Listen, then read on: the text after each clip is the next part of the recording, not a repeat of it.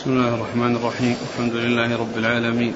والصلاة والسلام على عبد الله ورسوله نبينا محمد وعلى آله وصحبه أجمعين. أما بعد. فيقول الإمام الحافظ أبو عبد الله بن ماجه القزويني رحمه الله تعالى يقول في سننه باب كف الشعر والثوب في الصلاة. قال حدثنا بشر بن معاذ الضرير. قال حدثنا حماد بن زيد. وأبو عوانة عن عمرو بن دينار عن طاووس عن ابن عباس رضي الله عنهما أنه قال قال النبي صلى الله عليه وعلى آله وسلم أمرت ألا أكف شعرا ولا ثوبا. بسم الله الرحمن الرحيم. الحمد لله رب العالمين وصلى الله وسلم وبارك على عبده ورسوله نبينا محمد وعلى آله وأصحابه أجمعين. أما بعد فيقول الإمام ابن ماجه رحمه الله باب في كف الشعر والثوب في الصلاة. اي ان الإنسان لا يكف يعني شعره شعر رأسه ولا ثوبه عندما يريد أن يسجد. وقد سبق أن مر في الحديث آه، قول الرسول صلى الله عليه وسلم أمرت أن أسجد على سبعة أعظم وألا أكف شعرا ولا ثوبا. يعني أن ذلك عند كل الإنسان عندما يسجد يسجد معه يعني شعره ويسجد كذلك ثيابه لا يكفها وإنما يلقيها مرسلة كما كانت. اللهم إلا فيما يتعلق بإذا كان الإنسان عليه إزار ورداء فإن الرداء لا يتركه مرسلا لأنه عرضة للسقوط.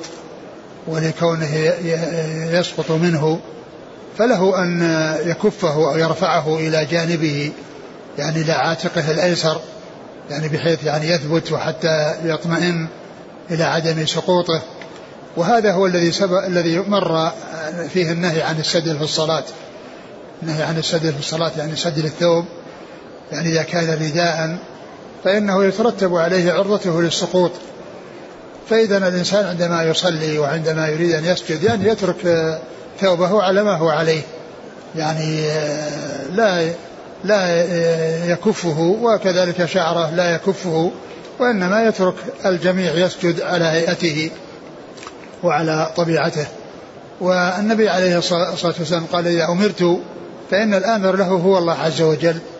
وأما آه، الصحابة رضي الله عنهم وأرضاهم إذا قالوا أمرنا بكذا ونهينا عن كذا فالآمر لهم رسول الله صلى الله عليه وسلم.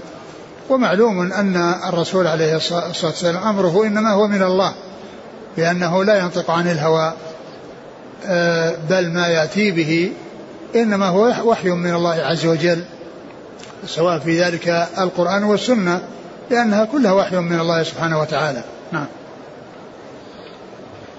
قال حدثنا بشر بن معاذ الضرير. هو صدوق. الترمذي والنسائي بن ماجه. نعم. عن حماد بن زيد. وهو ثقة أخرج أصحاب الكتب. وأبي عوانة. أبو عوانة الوضاح بن عبد الله اليشكري ثقة أخرج أصحاب الكتب. عن عمرو بن دينار. وهو ثقة أخرج أصحاب الكتب. عن طاووس. طاووس بن كيسان ثقة أخرج أصحاب الكتب. عن ابن عباس. عبد الله بن عباس بن عبد المطلب رضي الله تعالى عنهما أحد العبادلة الأربعة من أصحاب الرسول صلى الله عليه وسلم وأحد السبعة المكثرين من حديثه. قال حدثنا محمد بن عبد الله بن نمير قال حدثنا عبد الله بن إدريس عن الأعمش عن أبي وائل عن عبد الله رضي الله عنه أنه قال أمرنا ألا نكف شعرا ولا ثوبا ولا نتوضأ من موطئ. ثم ورد حديث ابن مسعود رضي الله عنه ومثل حديث آه، حديث آه، ابن عباس. ابن عباس رضي الله عنهما. آه، قال أمرنا ألا نكف شعرا ولا ثوبا يعني في الصلاة وألا نتوضأ من موطئ يعني أن الإنسان إذا وطأ على شيء على أذى في الطريق فإنه لا يتوضأ من أجل ذلك حتى ولو كان وطأ على نجاسة لأن لأن حصول النجاسة في الجسد إنما تزال النجاسة والوضوء باق على ما هو عليه. فالإنسان المتوضئ إذا حصل على جسده نجاسة هو باق على وضوءه وإنما يغسل النجاسة. فكذلك إذا كان مشى في أرض يعني آه، وسخة أو أرض قذرة آه، أو فيها نجاسة فإن وضوءه باق على ما هو عليه. وإنما عليه أن يغسل القدر ويغسل النجاسة والوضوء باق على ما هو عليه. فهذا فيه بيان أن من حصل له أن وطئ في الشارع على شيء وهو متوضئ وسواء تحقق أن هذا شيء نجس أو ليس بنجس لا, لا يعيد الوضوء وإنما عليه أن يغسل هذا الأذى الذي حصل في رجليه سواء كان نجسا أو, أو, أو قذرا وليس بنجس. آه، آه، الكلام على عدم الوضوء وإلا كون الإنسان يغسل يعني هذا الشيء الذي حصل هذا لا بد منه. إن كان نجسا فهذا لا بد منه لا بد من إزالة النجاسة. وإن كان شيء من القدر فلا شك أن إزالة الشيء الذي يستقدر والشيء الذي يعني كريه المنظر حتى ولو كان ليس بنجس فإن هذا أمر مطلوب. ولكن الذي نهي الذي ذكر هنا أنهم لا يتوضؤون يعني بسبب هذا الذي آه، حصل لهم. يعني ما في نقض وضوء لأنها ليس من نواقض الوضوء هذه نجاسة أو قدر يزال يغسل والوضوء على ما هو عليه. نعم. قال حدثنا محمد بن عبد الله بن نمير. هو ثقة أخرج أصحاب الكتب. عن عبد الله بن إدريس. هو الأودي ثقة أخرج أصحاب الكتب. عن الأعمش. سليمان بن مهران ثقة أخرج أصحاب الكتب. عن أبي وائل. أبو وائل شقيق بن سلمة وهو ثقة مخضرم أخرج له أصحاب الكتب. عن عبد الله. عبد الله بن مسعود الهذلي رضي الله عنه وقد أخرج حديثه أصحاب الكتب.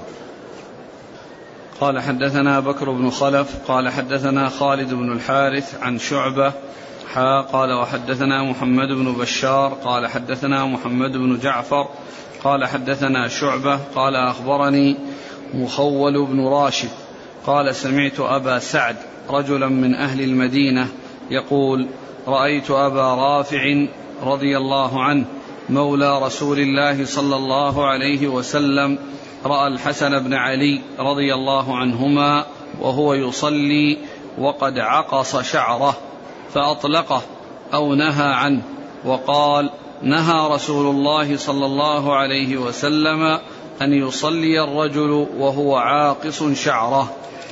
ثم ذكر هذا الحديث عن أبي رافع رضي الله تعالى عنه وهو أنه رأى الحسن بن علي رضي الله عنهما يصلي عاقصا شعره فحله أو نهاه وقال إن الرسول صلى الله عليه وسلم نهى أن يصلي الرجل وهو عاقص الشعر. والعاقص الشعر هو مثل الذي يكف الشعر. يعني مثل ما الحديث الذي تقدمت في كف الشعر. وأن الإنسان يرسل شعره ويتركه في الصلاة بحيث أنه يسجد معه. نعم. قال حدثنا بكر بن خلف. هو؟ صدوق رجل البخاري تعليقا وأبو داود بن ماجه. نعم. عن خالد بن الحارث خالد بن الحارث ثقة أخرج أصحاب الكتب. عن شعبة شعبة بن الحجاج الواسطي ثم البصري ثقة أخرج أصحاب الكتب. قال حا وحدثنا محمد بن بشار. هو الملقب بن دار ثقة أخرج أصحاب الكتب. عن محمد بن جعفر. هو الملقب غندر ثقة أخرج أصحاب الكتب. عن شعبة عن مخول بن راشد وهو ثقة أخرج أصحاب الكتب. نعم. عن أبي سعد رجل من أهل المدينة. وهو قيل هو شرحبيل بن سعد. نعم. صدوق رجل البخاري في المفرد وأبو داود وابن ماجه. نعم. عن أبي رافع مولى رسول الله. أبو رافع مولى رسول الله صلى الله عليه وسلم أخرج له. أصحاب الكتب. نعم. يقول هل جمع الشعر خلف الرأس؟ هل جمع الشعر خلف الرأس من التشبه بالنساء خارج الصلاة؟ آه آه كون الإنسان آه يعني آه، في خارج الصلاة يعني إذا كان له شعر مسترسل ويريد أنه يعني آه، يؤخره مثلا بطاقية أو غير ذلك لا بأس بذلك وإنما الكلام هو في الصلاة. لأن جاء أن يكف شعرا يعني يعني أمرت أن أسجد على وألا أكف شعرا. وأما مجرد يعني كفه يعني في غير الصلاة هذا ما فيه إشكال. لو أراد الإنسان أن يسجد فهل له أن يكف شماغه؟ معلوم أن الشماغ ليس ليس من ال ال من ال ال ال ال الشيء الذي ذكرت أنه يترتب عليه آه، ضرر وهو الرداء الذي قد يسقط عن الإنسان فيبقى جسمه أو أعلاه ليس على عاتقه منه شيء. وقد جاء في الحديث الإنسان لا يصلي في ثوب واحد ليس على قاعتقه منه شيء. فالشماغ يعني كونه يتركه على على ما هو عليه آه، يعني يسدله ويتركه على وضعه آه، لا لا محذور فيه ولا يترتب عليه الشيء الذي ورد يعني فيما يتعلق بالنهي عن السدل في الصلاة لأنه ما يترتب عليه شيء. فتركه لا شك أنه هو الأولى. نعم. قال رحمه الله تعالى باب الخشوع في الصلاة. قال حدثنا عثمان بن أبي شيبة قال حدثنا طلحة بن يحيى عن يونس عن الزهري عن سالم عن ابن عمر رضي الله عنهما أنه قال قال رسول الله صلى الله عليه وسلم لا ترفعوا أبصاركم إلى السماء أن تلتمع يعني في الصلاة. ثم ذكر الخشوع في الصلاة. الخشوع في الصلاة فالانسان يعني يقبل على صلاته فيقبل عليها ويأتي بما هو مطلوب فيها وينظر إلى مكان سجوده ولا يرفع رأسه إلى السماء لأن هذا ينافي الخشوع.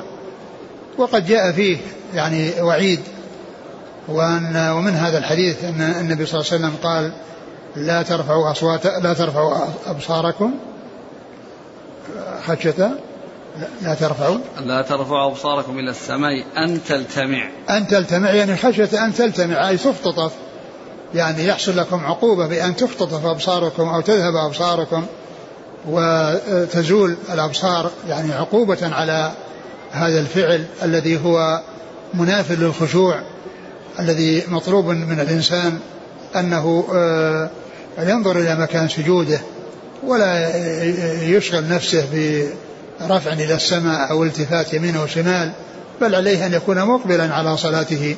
ثم بين أنه قد تحصل عقوبة للإنسان بأن يفقد بصره أو يذهب بصره أو يختطف بصره.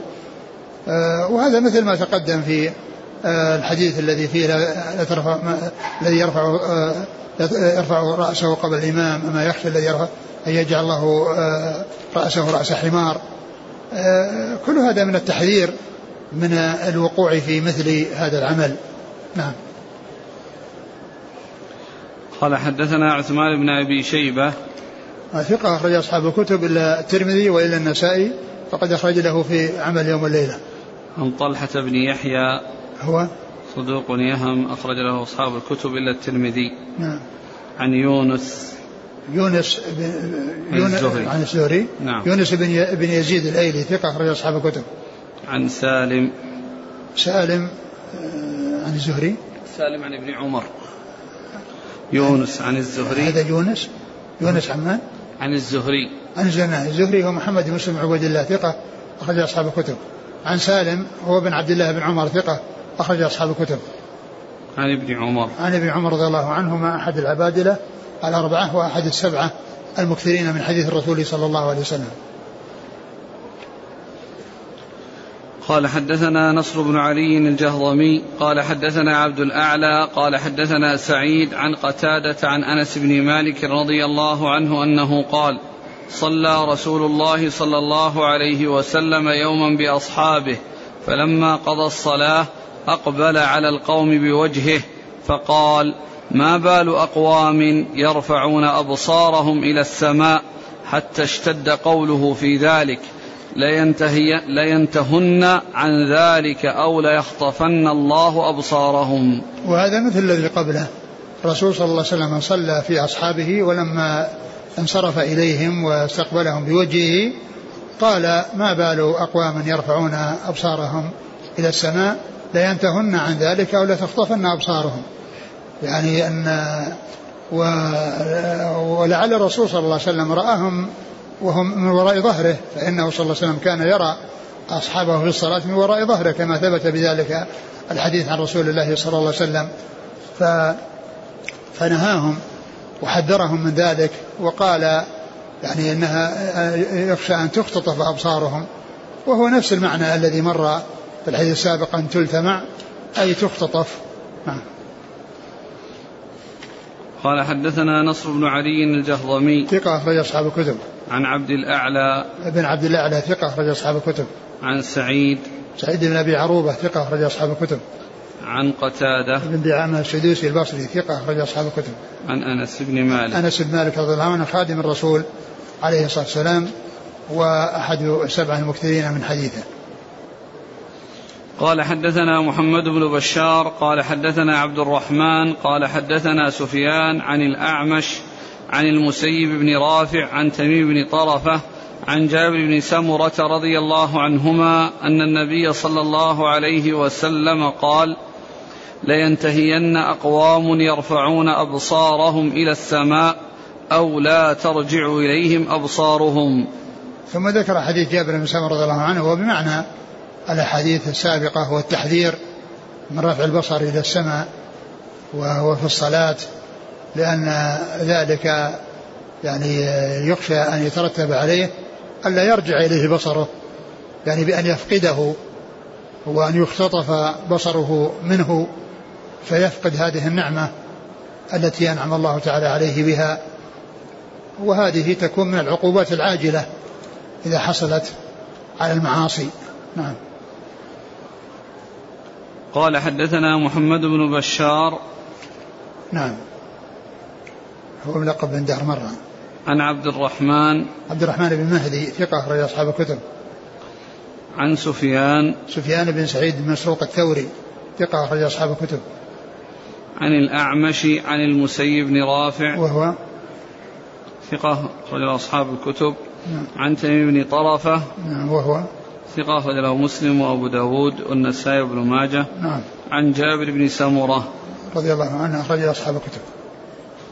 قال حدثنا حميد بن مسعدة وأبو بكر بن خلاد قال حدثنا نوح بن قيس قال حدثنا عمرو بن مالك عن أبي الجوزاء عن ابن عباس رضي الله عنهما أنه قال كانت امرأة تصلي خلف النبي صلى الله عليه وسلم حسناء من أحسن الناس فكان بعض القوم يستقدم في الصف الأول لئلا يراها. ويستأخر بعضهم حتى يكون في الصف المؤخر فإذا ركع قال هكذا ينظر من تحت إبطه فأنزل الله ولقد علمنا المستقدمين منكم ولقد علمنا المستأخرين في شأنها. ثم ذكر هذا الحديث عن ابن عباس. نعم. عن ابن عباس رضي الله تعالى عنهما أن أن امرأة كانت جميلة وكانت تأتي يصلي مع النساء الذين يصلين مع النبي عليه الصلاة والسلام وكان آه، يعني آه، كثير من الرجال يتقدمون ومعلوم أن التقدم هذا أمر مطلوب لأن آه، الصف الأول هو خير الصفوف كما قال عليه الصلاة والسلام خير صفوف الرجال أولها وشرها آخرها وخير صفوف النساء آخرها وشرها أولها. فيكون خير صفوف الرجال أبعد ما يكون عن خير صفوف النساء لأن صفوف الرجال خيرها في أولها وتلك خيرها في آخرها فالتباعد حاصل. وشرها في حق الرجال آخرها وشرها في حق النساء أولها اللي يكون آه، يعني آه، آه، آخر صف في الرجال يلي أو يتصل به أو قريبا منه. أول صف في النساء فتحصل الفتنة ويحصل الضرر بحصول هذا التقارب. و وقال إن إن إن امرأة هذا شأنها وأن الرسول عليه وأنه قد نزلت نزلت الآية وأن بعض أن إن بعضهم يعني تأخر من أجل ينظر إليها ونزلت الآية وقد على المستقيمين ومنكم وقد على المستاخرين أي في شأنها أي في شأن هذه المرأة يعني التقدم والتأخر إنما هو في شأن هذا. لكن معلوم أن سياق الآية إنما هو بالتقدم والتاخر في الزمان. والله عز وجل يعلم ما كان متقدما وما كان متأخرا ويحفظ الجميع ويجازيه على ما قدم من خير فخير وإن شرا فشر. ولكن يعني هذا الحديث يعني يندرج تحت ذلك العموم الذي جاء في الآية. فتكون الآية يعني تشمله أي ما جاء في هذه القصة في التقدم والتاخر في الصفوف وكذلك التقدم والتاخر في الزمان لأنه كله يطلق عليه تقدم وتأخر. وما جاء فيه من بعض من حصول يعني بعض الذين كانوا يصلون مع النبي عليه الصلاة والسلام وأنه ينظر وأنه يتأخر لينظر هذا ليس ببعيد أن يكون من عمل المنافقين الذين لا يأتون الصلاة إلا وهم كسالى ويأتون في آخر يعني آخر الناس فيكون محلهم شر الصفوف الذي يلي شر صفوف النساء. فالحديث يحمل على أن هذا الذي حصل منه يعني من المنافقين أنه من المنافقين الذين لا يأتون الصلاة إلا وهم كسالى. ف يعني ليس بمستغرب أو مستبعد أن يقع مثل ذلك مما في قلبه مرض مثل أولئك المنافقين. نعم. قال حدثنا حميد بن مسعدة صدوق أخرجه مسلم وأصحاب السنن. وأبو بكر بن خلاد هو محمد بن خلاد ثقة أخرج له. مسلم وأبو داود والنسائي بن ماجه. نعم. عن نوح بن قيس وهو؟ صدوق غير مسلم وأصحاب السنن. نعم. عن عمرو بن مالك وهو صدوق له أوهام أخرج البخاري في خلق أفعال العباد وأصحاب السنن. نعم. عن أبي الجوزاء. وهو ثقة أخرج له. أصحاب الكتب. نعم. عن ابن عباس. نعم. يقول ما وجه اقتصار ابن ماجه على الأحاديث المتعلقة برفع البصر في باب الخشوع في الصلاة؟ مع أن الخشوع ليس متعلق بهذا الأمر فحسب. نعم لكن هذا هذا مما يدخل فيه. أقول هذا مما يدخل فيه. ولا شك أن يعني مثل هذا العمل أنها ينافي الخشوع ويخالف ما أمر به من النظر إلى موضع السجود و وكون الخشوع لا يختص بهذا يعني بما بما جاء معلوم أنه ما ما التزم أنه يأتي بكل شيء يتعلق في في في, في الموضوع. نعم. يقول نرى كثيرا من الناس ممن يرفع بصره إلى السماء ولم تخطف أبصارهم. فهل يقال إن هذا الاحاديث كناية أن لا يجعل الله لهم بصيرة؟ لا لا يقال هذا لأن لأن مثل ما مر في قضية آه، يحول الله وجهه وجه حمار. يعني أن أن العقوبة هذا وعيد في هذه العقوبة وقد تحصل. وقد لا تحصل. مو ليس بلازم أن كل وعيد أنه يقع. لكن هو محمول على على ظاهره وعلى أصله. لكن ليس بلازم أن كل من حصل منه ذلك يحصل. كما أن كل من يحصل منه معصية لا يعاجل بالعقوبة. قال رحمه الله تعالى باب الصلاة في الثوب الواحد. قال حدثنا أبو بكر بن أبي شيبة وهشام بن عمار قال حدثنا سفيان بن عيينة عن الزهري عن سعيد بن المسيب عن أبي هريرة رضي الله عنه أنه قال أتى رجل النبي صلى الله عليه وسلم فقال يا رسول الله أحدنا يصلي في الثوب الواحد فقال النبي صلى الله عليه وسلم أو كلكم يجد ثوبين؟ ثم ذكر الصلاة في الثوب الواحد.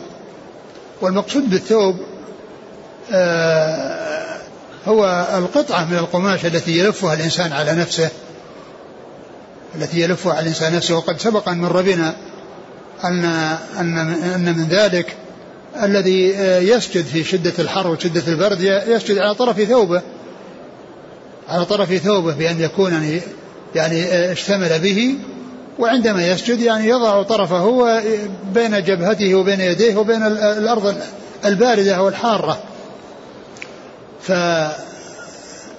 فالرسول سئل عن الرجل يصلي في الثوب الواحد قال أو كلكم يجد ثوبين؟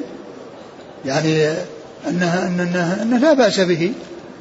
ولو كان أنه لازم أن الإنسان يصلي في ثوبين لكان ذلك مشقة. لكن الثوب الواحد يعني يكون ساترا. ولا يحصل فيه آه، الاقتصار عليه محذور. أما إذا كان غير ساتر فإنه لا بد وأن يوضع معه شيء آخر يكون به الستر لأن ستر العورة مطلوب ولازم ومن شروط الصلاة. لكن إذا حصل آه، آه، الاستتار أو حصول الستر بواحد فإنه كاف. ثم لو كان أنه يلزم لكان في ذلك مشقة على الناس. ومعلوم أن كثير من الناس حالهم يعني آه، المادية ضعيفة وأنه لا يجد الواحد منهم يعني لا يتيسر له تحصيل الثياب يعني كما يريد.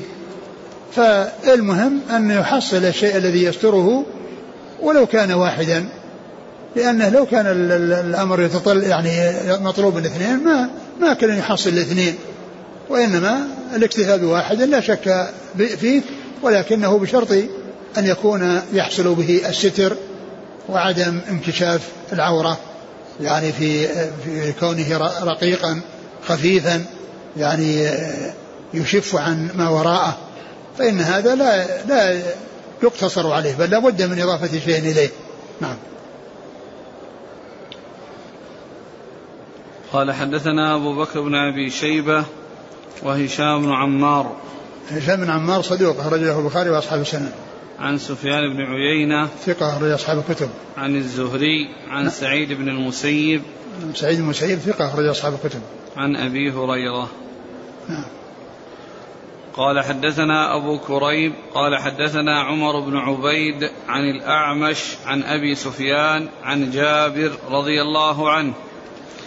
قال حدثني أبو سعيد الخدري رضي الله عنه أنه دخل على رسول الله صلى الله عليه وسلم وهو يصلي في ثوب واحد متوشحا به. ثم ذكر هذا الحديث عن أبي سعيد الخدري رضي الله عنه أن أنه دخل النبي صلى الله عليه وسلم وهو يصلي في ثوب واحد متوشحا به. يعني معناها أنه جمع أطرافه على كتفيه. يعني بحيث أنه آه يعني آه، قد شده على وسطه وأطرافه يعني جمعها على كتفيه يعني بحيث يكون غطى آه، أسفل جسمه وأعلى جسمه أعلى جسمه بأن آه، متوشحا هذا هو التوشح بأن يجعل أطرافه على عاتقيه. فهذا فيه الصلاة بالثوب الواحد والرسول صلى الله عليه وسلم صلى في ثوب واحد. فإذا الصلاة في الثوب الواحد آه، سائغة ولا بأس بها لكن بشرط أن تكون آه، كما ذكرنا أنها غير آه، تشف عما تحتها وألا يكون في ذلك ظهور العورة لخفة الثياب أو يعني كونها خفيفة ليست يعني سميكة تغطي ما وراءها. قال حدثنا أبو كريب محمد بن العلاء بن كريب ثقة أخرج أصحاب الكتب. عن عمر بن عبيد وهو الطنافسي وهو صدوق لأصحاب الكتب. نعم. عن الأعمش عن أبي سفيان وهو طلحة بن نافع ثقة صدوق أخرج أصحاب الكتب. عن جابر جابر رضي الله عنه أخرج آه، جابر بن عبد الله الأنصاري أحد السبعة المكثرين من حديث الرسول صلى الله عليه وسلم. عن أبي سعيد الخدري. عن أبي سعيد الخدري رضي الله عنه سعد بن مالك بن سنان وهو أيضا أحد السبعة المكثرين من حديث الرسول صلى الله عليه وسلم. وفيه رواية صحابي عن صحابي نعم. قال حدثنا أبو بكر بن أبي شيبة قال حدثنا وكيع عن هشام بن عروة عن أبيه عن عمر بن أبي سلمة رضي الله عنهما أنه قال رأيت رسول الله صلى الله عليه وسلم يصلي في ثوب واحد متوشحا به واضعا طرفيه على عاتقيه. وهذا مثل الحديث السابق وقد فسر فيه التوشح وأنه يجعل طرفيه على عاتقيه. نعم. قال حدثنا أبو بكر بن أبي شيبة عن وكيع وكيع بن الجراح الرؤاسي الكوفي ثقة أخرج أصحاب الكتب. عن هشام بن عروة ثقة أخرج أصحاب الكتب. عن أبيه. عن أبي عروة بن الزبير بن العوام ثقة فقيه أخرج أصحاب الكتب. عن عمر بن أبي سلمة. رضي الله عنه. أخرج أصحاب الكتب. قال حدثنا أبو إسحاق الشافعي إبراهيم بن محمد بن العباس.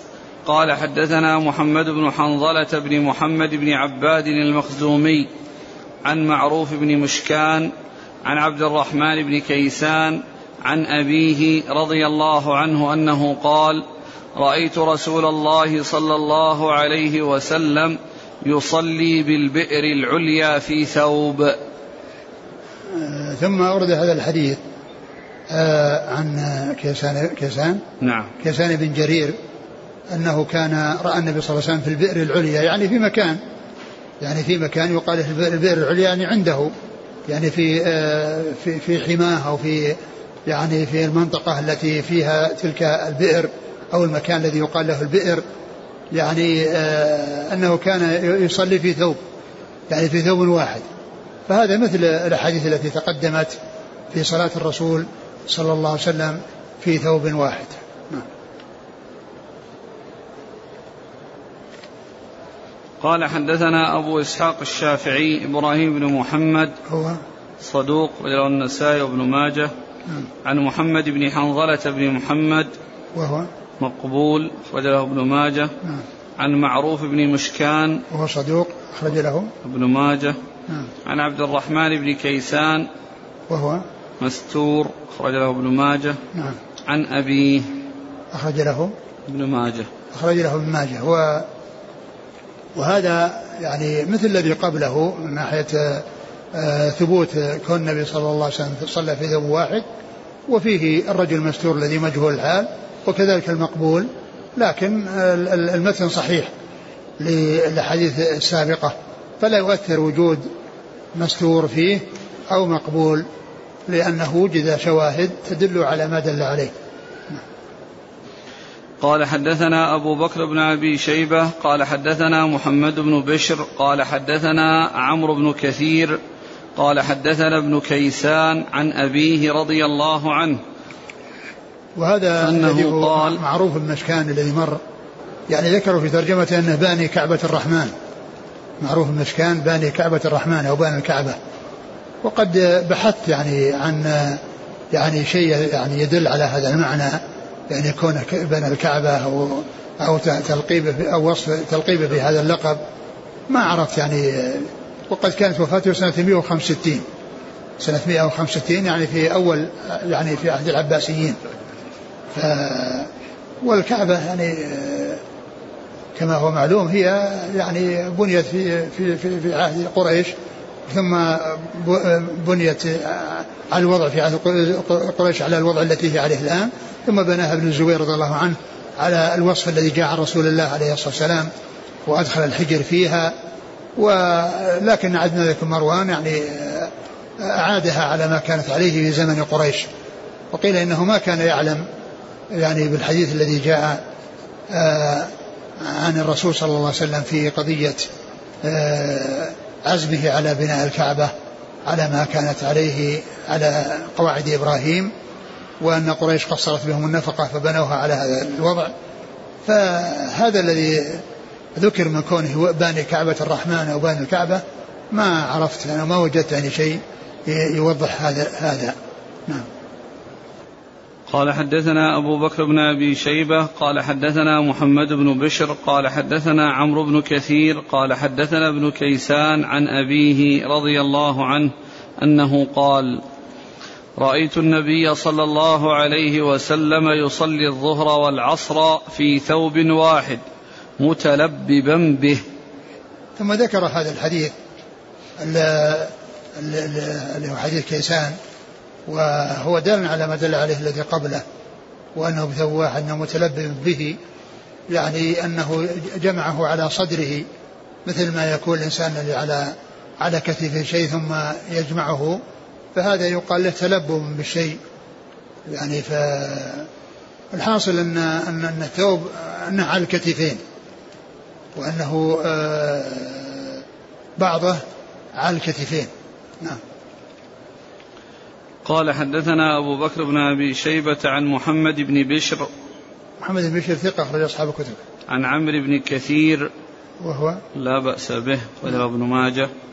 عن ابن كيسان عن أبيه. هو في بعض في نسخة التقريب بعض نسخة التقريب يعني آه، رمز له بدلسين من؟ ما ذكر ابن ماجه.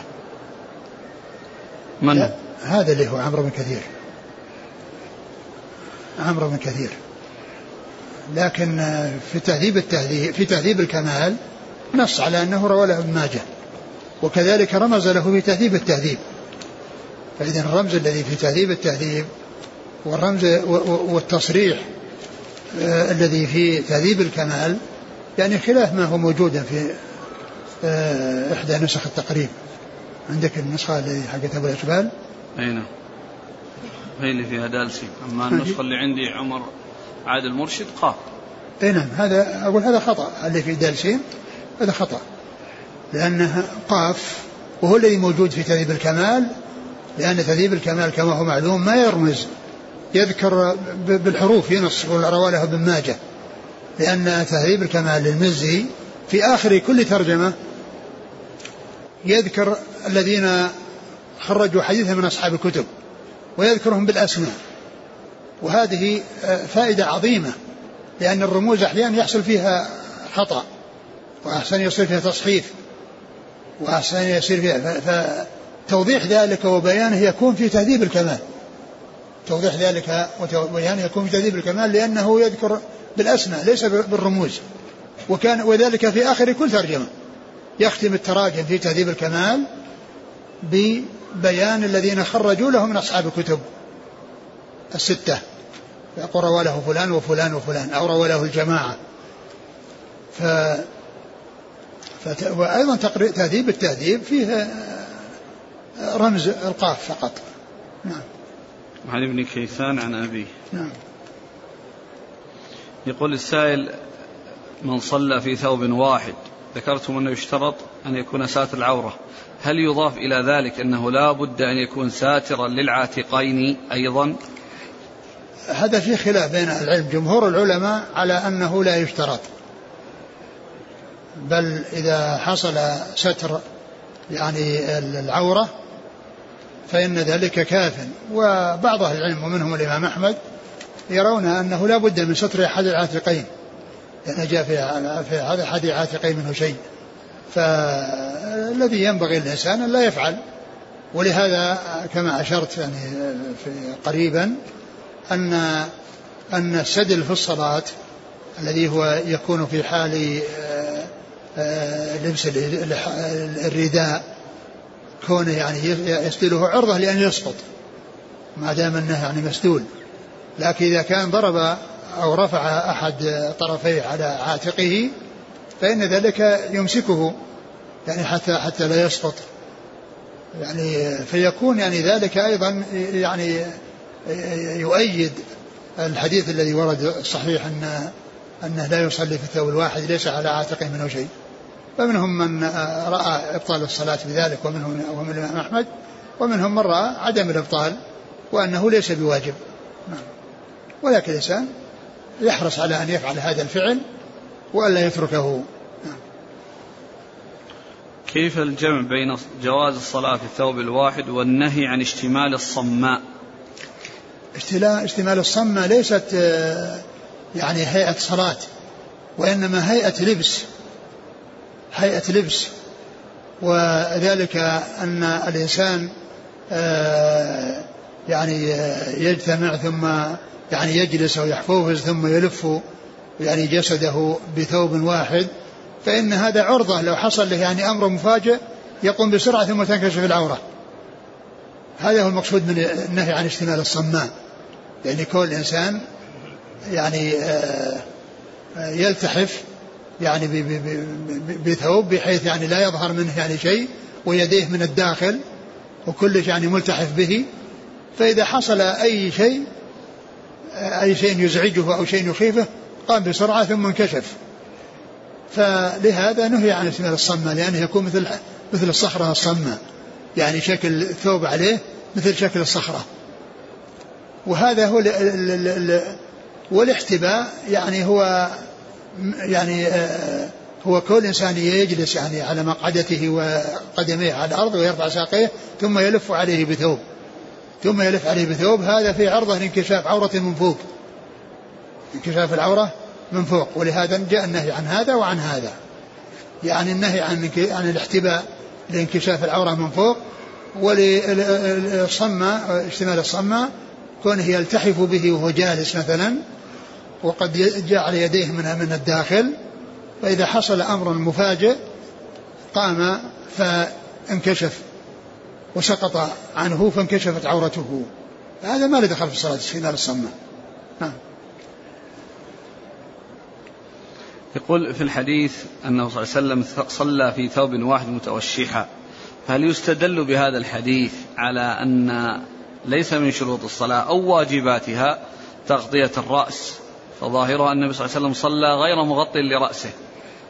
نعم وليس من واجباتها وليس من شروطها وليس من يعني لكن الهيئة الكاملة ينبغي أن يكون الإنسان عليها. ينبغي أن يكون الإنسان على أحسن هيئة. يعني وأحسن هيئة يتجمل بها كما أنه يعني عند الناس يعني يخرج بمظهر طيب مظهر يعني يعني حسن ففي الصلاة من باب أولى. والله تعالى يقول خذوا زينتكم عند كل مسجد عند كل صلاة.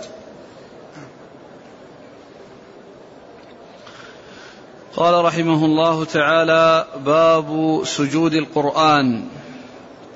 قال حدثنا أبو بكر بن أبي شيبة قال حدثنا أبو معاوية عن الأعمش عن أبي صالح عن أبي هريرة رضي الله عنه أنه قال قال رسول الله صلى الله عليه وعلى آله وسلم إذا قرأ ابن آدم السجدة فسجد اعتزل الشيطان يبكي يقول يا ويله أمر ابن آدم بالسجود فسجد فله الجنة. وأمرت بالسجود فأبيت فلي النار. ثم ذكر يعني هذا الحديث ذكر باب سجود سجود القرآن. سجود القرآن هو السجود عند تلاوة القرآن وعند المرور بآية فيها سجدة. فإنه يسجد استحبابا لا وجوبا. سجود التلاوة ليس بواجب وإنما هو مستحب. وأورد أحاديث فيما يتعلق بسجود القرآن وثبوت سجود القرآن. من هذا الحديث؟ أن الشيطان إذا إذا, إذا قال شو الحديث؟ إذا قرأ ابن آدم السجدة فسجد اعتزل الشيطان. إذا قرأ ابن آدم السجدة فسجد اعتزل الشيطان يبكي؟ نعم. يبكي يقول أمر يا ويله. يا ويله. قال يا ويله. يعني يعني المقصود أن الشيطان قال يا ويلي. ولكنه عبر أو جاءت يا ويله حكي الراوي أتى به على هيئة الضمير الغائب وليس يعني هيئة المتكلم. يعني حتى لا يكون الإنسان يضيف إلى إلى نفسه هذه هذا التويل أو ذكر الويل إلى نفسه مع أنه مع أنه حكاية لكلام الشيطان. يعني فهذا من من من من, من يعني من المحافظة على السلامة في الألفاظ من أن يضيف الإنسان إليه شيء لا ينبغي. وهذا من جنس ما ورد في قصة عبد المطلب آه، آه، قصة عبد آه، أبو طالب لما حضرت الوفاة وجاءه الرسول صلى الله عليه وسلم وعرض عليه الشهادة وأن يدخل في الإسلام وأن يأتي بكلمة بكلمة التوحيد ليحاج يحاج بها يحاج له بها عند الله عز وجل. فكان عنده بعض الجلساء فكانوا يعني يرغبونه بأن يبقى على ملة عبد المطلب. وكان آخر ما قال هو على ملة عبد المطلب. هو. لأنه الأصل قال أنا. لكنه أتى بهو يعني بضمير الغيبة حتى لا يضيف الإنسان المتكلم إلى نفسه يعني مثل هذا اللفظ. ومثل كذلك الجنازة التي إذا كان صالحة قالت قدموني قدموني وإذا كانت غير ذلك قالت يا ويلها يا ويلها أين تذهبون بها؟ يعني يعني العبارة يا ويلي أين تذهبون بي؟ فأتى بهذا الضمير من أجل السلامة في اللفظ وعدم أن يضيف الإنسان إلى نفسه شيء يعني آه، ليس ليس بطيب. قال يا ويله أمر بالسجود فسجد وأمرت بالسجود فلم أسجد.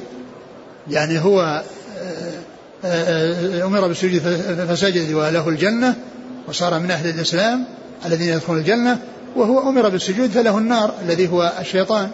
فلأنه لم يسجد ولم يمتثل أمر الله عز وجل. فهذا فيه بيان يعني آه، سجود القرآن وثبوته وأن الإنسان إذا سجد فإنه يعني الشيطان يستاء من هذا الذي قد حصل لأنه حصل له شيء خلاف ما حصل له. هذا مأجور وهو مأزور. نعم. قال حدثنا أبو بكر بن أبي شيبة عن أبي معاوية. محمد بن خازم الضرير الكوفي ثقة أخرج أصحاب الكتب. عن الأعمش عن أبي صالح. أبو صالح ذكوان السمان ثقة أخرج أصحاب الكتب. عن أبي هريرة. نعم. قال حدثنا أبو بكر بن خلاد الباهلي قال حدثنا محمد بن يزيد بن خنيس عن الحسن بن محمد بن عبيد الله بن أبي يزيد قال قال لي ابن جريج يا حسن أخبرني جدك عبيد الله بن أبي يزيد عن ابن عباس رضي الله عنهما أنه قال كنت عند النبي صلى الله عليه وسلم فأتاه رجل فقال إني رأيت البارحة فيما يرى النائم كأني أصلي إلى أصل شجرة فقرأت السجدة فسجدت فسجدت الشجرة لسجودي فسمعتها تقول اللهم احطط عني بها وزرا واكتب لي بها أجرا واجعلها لي عندك ذخرا. قال ابن عباس فرأيت النبي صلى الله عليه وسلم قرأ السجدة فسجد فسمعته يقول في سجوده مثل الذي أخبره الرجل عن قول الشجرة. ثم ذكر هذا الحديث عن عن عن, عن ابن عباس رضي الله عنهما أن رجلا جاء إلى النبي صلى الله عليه وسلم وجاء في بعض الروايات أنه أبو سعيد الخدري آه، جاء إلى النبي صلى الله عليه وسلم وقال إنه كان يقرأ القرآن عند أصل شجرة فسجد فسجدت الشجرة. فسجدت الشجرة وسمعها تقول يعني هذا هذا الذكر وهذا الدعاء اللهم اكتب لك لك لي بك عندها دخ اللهم احطط عني بها وزرا. احطط عني بها وزرا. واكتب لي بها أجرا. واكتب بها أجرا و واجعلها لي واجعل لها, واجعل لها لك لي عندك ذخرا. ف آه، أخبر الرسول عليه الصلاة والسلام يعني بذلك وأن ابن عباس يعني رأى النبي عليه الصلاة والسلام سجد وأنه آه، أتى بهذا الذكر الذي جاء أو سمعه من الشجرة إيش المتن؟ قال بعد ما ذكر الشجرة إيش قال؟ قال فأتيت النبي فأتاه الرجل فقال إني رأيت البارحة فيما يرى النائم كأني أصلي إلى أصل شجرة فقرأت السجدة فسجدت فسجدت الشجرة لسجودي فسمعتها تقول اللهم احطط عني بها وزرا واكتب لي بها أجرا واجعلها لي عندك ذقرا قال ابن عباس رأيت النبي صلى الله عليه وسلم قرأ السجدة فسجد فسمعته يقول في سجوده مثل الذي أخبره الرجل عن قول الشجرة. نعم آه، أعد الحديث من أوله. قال عن ابن عباس قال كنت عند النبي صلى الله عليه وسلم. فأتاه رجل نعم يعني آه، هذا الرجل الذي هو أبو سعيد جاء إلى النبي صلى الله عليه وسلم وأخبره بالرؤيا التي رآها وأن الشجرة سجدت وأنها دعت بهذا الدعاء. وأن ابن عباس رضي الله عنه رأى النبي صلى الله عليه وسلم سجد ودعا بالدعاء الذي سمعه من الشجرة. دعا بالدعاء الذي سمعه من الشجرة. فكان ذلك آه، سنة لأنه آه، جاء عن رسول الله عليه الصلاة والسلام. لأنه جاء عن رسول الله عليه الصلاة والسلام أنه دعا بهذا الدعاء. ومعلوم أن أن أن, أن الشجرة يعني وأن الشجر ليس عليه ذنوب وليس عليه أوزار ولعل ذلك يعني حصل لتنبيه. يعني هذا الرجل الذي آه، يعني آه، سجد يعني بهذا الدعاء وإلا فإن الشجر ليس ليس عليه أوزار وليس عليه ذنوب حتى يحط تحط عنه أوزاره وإنما الأوزار إنما هي على المكلفين الذين هم الجن والإنس الذين يحسنون ويسيئون ويثابون ويعاقبون. والرسول صلى الله عليه وسلم هو الذي يأتي بالوحي من الله عز وجل وقد حصل منه ذلك. فإذا العبرة والقدوة إنما هو بفعله عليه الصلاة والسلام وهو الاتيان بهذا الدعاء. نعم. إسناد المتن. نعم. قال السند ممكن. أكمل قال حدثنا أبو بكر بن خلاد الباهلي عن محمد بن يزيد بن خنيس هو؟ مقبول أخرجه الترمذي وابن ماجه. نعم. عن الحسن بن محمد بن عبيد الله. وهو؟ مقبول أخرجه الترمذي وابن ماجه. نعم. عن ابن جريج. عبد الملك بن عبيد بن جريج ثقة أخرج أصحاب الكتب. عن عبيد الله بن أبي يزيد. وهو؟ ثقة أخرج أصحاب الكتب. نعم. عن ابن عباس. رضي الله عنهما. والحديث في إسناده يعني هذان المقبولان ولكن وجد ما يشهد له. نعم. في بعض الروايات وتقبلها مني كما تقبلتها من عبدك داود نعم. جاء في بعض يصح. والله ما أتذكر لكنه ورد في هذا. وما هو ما سبق الحديث مر بنا؟ ابن ماجه لا. لا ما مر بنا في إلا مر معنا في الترمذي لا لا ابن ماجه ما مر. في قضية في قضية قضاء الحاجة والاستثارة عند قضاء الحاجة أو أو يعني سجدت الشجرة الشجرة ها؟ الشجرة سجدت أو يعني أخذ شجرتين أخذ بهما نعم. استتر استتر نعم نعم. قال حدثنا علي بن عمرو الأنصاري قال حدثنا يحيى بن سعيد الأموي عن ابن جريج عن موسى بن عقبة عن عبد الله بن الفضل عن الأعرج عن عبيد الله بن أبي رافع عن علي رضي الله عنه أن النبي صلى الله عليه وسلم كان إذا سجد قال اللهم لك سجدت وبك آمنت ولك أسلمت أنت ربي سجد وجهي للذي شق سمعه وبصره. تبارك الله أحسن الخالقين. أعد متن. أن النبي صلى الله عليه وسلم كان إذا سجد قال اللهم لك سجدت وبك آمنت ولك أسلمت. أنت ربي. سجد وجهي للذي شق سمعه وبصره. تبارك الله أحسن الخالقين. وهذا من دعاء النبي صلى الله عليه وسلم في سجوده يعني في التلاوة وغير التلاوة يعني يتابع في التلاوة وفي غير التلاوة. آه يقول اللهم لك سجدت ولك آمنت ولك أسلمت سجد وجه الله الذي خلقه وشق سمعه وبصره وبصره تبارك الله أحسن الخالقين. تبارك الله أحسن الخالقين. فهذا دعاء يتابع في السجود وفي قوله شق سمعه وبصره يعني فيه آه، بالنسبة للسان البصر هو من الوجه بلا إشكال وأما السمع فإنه آه، يعتبر من الوجه باعتبار ويعتبر من الرأس باعتبار. ولهذا جاء في الأحاديث السابقة الأذنان من الرأس يعني معناه أنهما يمسحان ولا يغسلان. ولكن يعني آه، هنا جاء فيه ذكر الوجه ولعل ذلك لكونه قريبا مما تحصل به المواجهة لا سيما والأذنان يعني الذي فيهما محل السمع يعني بارزتان تحصل المواجهة بهما في يعني حال انكشاف آه، الرأس. ف فهذا من الأدعية في السجود سواء سجود التلاوة أو غير سجود أو سجود الصلاة. نعم. قال حدثنا علي بن عمرو الأنصاري. هو؟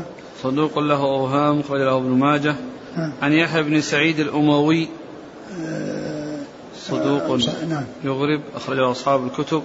عن ابن جريج يحيى بن سعيد الأموي هذا في طبقة يحيى بن سعيد القطان.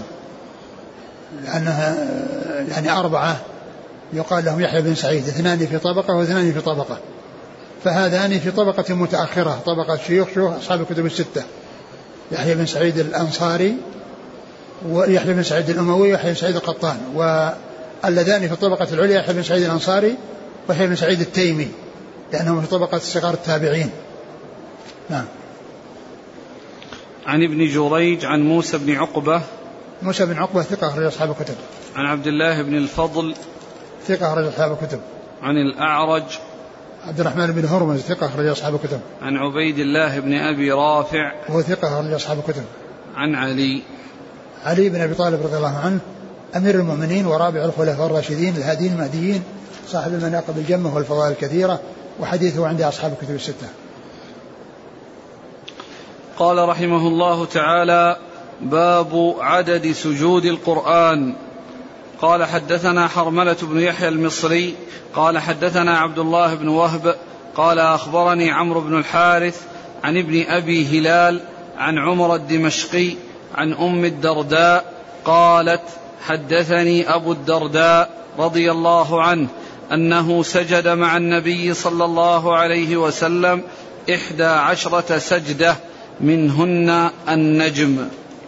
ثم ذكر سجود القرآن. عدد سجود القرآن. عدد سجود القرآن أجمع العلماء على أنه ليس في القرآن أكثر من خمس عشرة سجدة.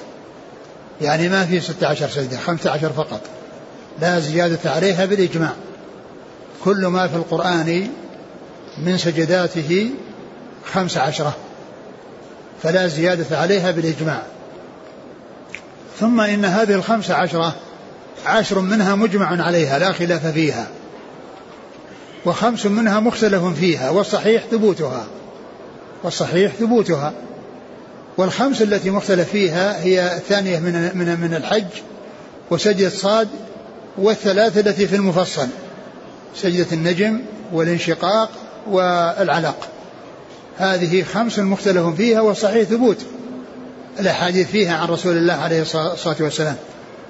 فإذا تكون سجدات القرآن خمسة عشرة بالإجماع لا زيادة عليها وعشر منها باتفاق وبإجماع لا خلاف فيها وخمس منها مختلف فيها والصحيح الثبوت فيها كلها. فيكون خمسة عشر, خمسة عشر ثابتة منها ما هو بإجماع ومنها ما هو الصحيح لثبوت الأحاديث في ذلك عن رسول الله عليه الصلاة والسلام. وذكر أحاديث منها حديث أبي الدرداء أنه قال أنه سجد مع الرسول صلى الله عليه وسلم إحدى عشرة منها سجدة النجم. منها سجدة النجم. آه وهذا لا ينافي الزيادة لأنه أخبر عن الشيء الذي حصل منه وحصل له مع الرسول عليه الصلاة والسلام. والسجدات الأخرى ما حصلت له أو يعني ما تيسر له أنه آه، يحضرها مع رسول الله عليه الصلاة والسلام. والحديث في سناده ضعف. ولكن آه، كما قلت آه، عشر منها مجمع عليها وخمس مختلف فيها وكل وكل من هذه الخمس ثبت به الحديث عن رسول الله صلى الله عليه وسلم. نعم. قال حدثنا حرملة بن يحيى المصري. هو صدوق. أخرجه مسلم والنسائي بن ماجه. نعم. عن عبد الله بن وهب ثقة أخرج أصحاب الكتب. عن عمرو بن الحارث. ثقة أخرج أصحاب الكتب. عن ابن أبي هلال. وهو سعيد بن أبي هلال هو. صدوق أصحاب الكتب. وهؤلاء الأربعة كلهم مصريون. نعم. عن عمر الدمشقي. وهو مجهول. أخرجه الترمذي وابن ماجه. نعم. عن أم الدرداء. أم الدرداء هجيمة التابعية. وهي ثقة أخرج أصحاب الكتب. وأم الدرداء اثنتان. إحداهما صحابية واسمها خيرة. والثانية تابعية واسمها هجيمة. وكل ما يأتي في الروايات عن عن أم الدرداء عن أبي الدرداء إنما هي التابعية لأن الصحابية لا رواية لها. ليس لها رواية في الكتب الستة. وإنما التي لها رواية هي التابعية الثقة التي هي هجيمة. وعن أبي الدرداء عويمر رضي الله عنه أخرج له أصحاب الكتب. قال حدثنا محمد بن يحيى قال حدثنا سليمان بن عبد الرحمن الدمشقي قال حدثنا عثمان بن فائد قال حدثنا عاصم بن رجاء بن حيوة عن المهدي بن عبد الرحمن بن عيينة بن خاطر قال حدثتني عمتي أم الدرداء عن أبي الدرداء رضي الله عنه أنه قال سجدت مع النبي صلى الله عليه وسلم إحدى عشرة سجدة ليس فيها من المفصل شيء. الأعراف والرعد والنحل وبني إسرائيل ومريم والحج وسجدة الفرقان وسليمان سورة النمل والسجدة وفي صاد وسجدة الحواميم. ثم ذكر حديث أبي الدرداء من طريق أخرى وفيه قال سجدت مع النبي صلى الله عليه وسلم إحدى عشرة سجدة. ليس فيها من المفصل شيء. ليس فيها من المفصل شيء وهذا يخالف ما جاء في الرواية السابقة التي قال منها النجم. منها النجم لأن النجم من المفصل لأن المفصل يبدأ بقاف. حزب المفصل يبدأ بقاف. وفيه ثلاث سجدات النجم والانشقاق والعلق وكلها ثابتة في الحديث عن رسول الله صلى الله عليه وسلم. لكن هنا قال ليس من مفصل منها شيء وقد عدها 11 معدودة. المعدودة 11 نعم. 11 لكنها ليس فيها آه التي جاءت في الحديث السابق أن منها سجدة النجم. نعم. والحديث أيضا ضعيف. في إسناده ضعف. نعم. قال حدثنا محمد بن يحيى هو هو الذهلي ثقة رجال البخاري وأصحاب السنة. عن سليمان بن عبد الرحمن الدمشقي. هو؟ صدوق يخطئ أخرج البخاري وأصحاب السنن. نعم. عن عثمان بن فائد. وهو ضعيف أخرج له. بن ماجه. نعم. عن عاصم بن الرجاء بن حيوة. وهو؟ صدوق يهم أخرجه أبو داود والترمذي وابن ماجه. نعم. عن المهدي بن عبد الرحمن. وهو؟ مجهول أخرجه ابن ماجه. نعم. عن عمته أم الدرداء عن أبي الدرداء. نعم.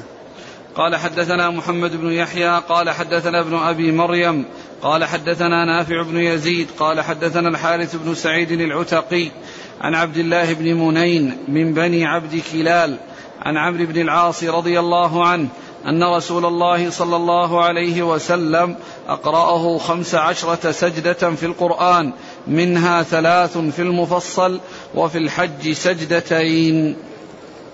ثم ذكر حديث عبد الله بن عمرو العاص. عمرو عمرو. عمرو بن العاص رضي الله تعالى عنه أن النبي صلى الله عليه وسلم أقرأه عشر سجدات. خمس عشر. خمس عشر سجدة. يعني منها في المفصل ثلاث وسجدتين في الحج. يعني أقرأه سجدتين يعني في الحج. وهذا وجه كونها منصوبة لأن ما قالوا في الحج سجدتان وإنما أتى بها منصوبة على اعتبار أنه أقرأه يعني أقرأه سجدتين. ف آه،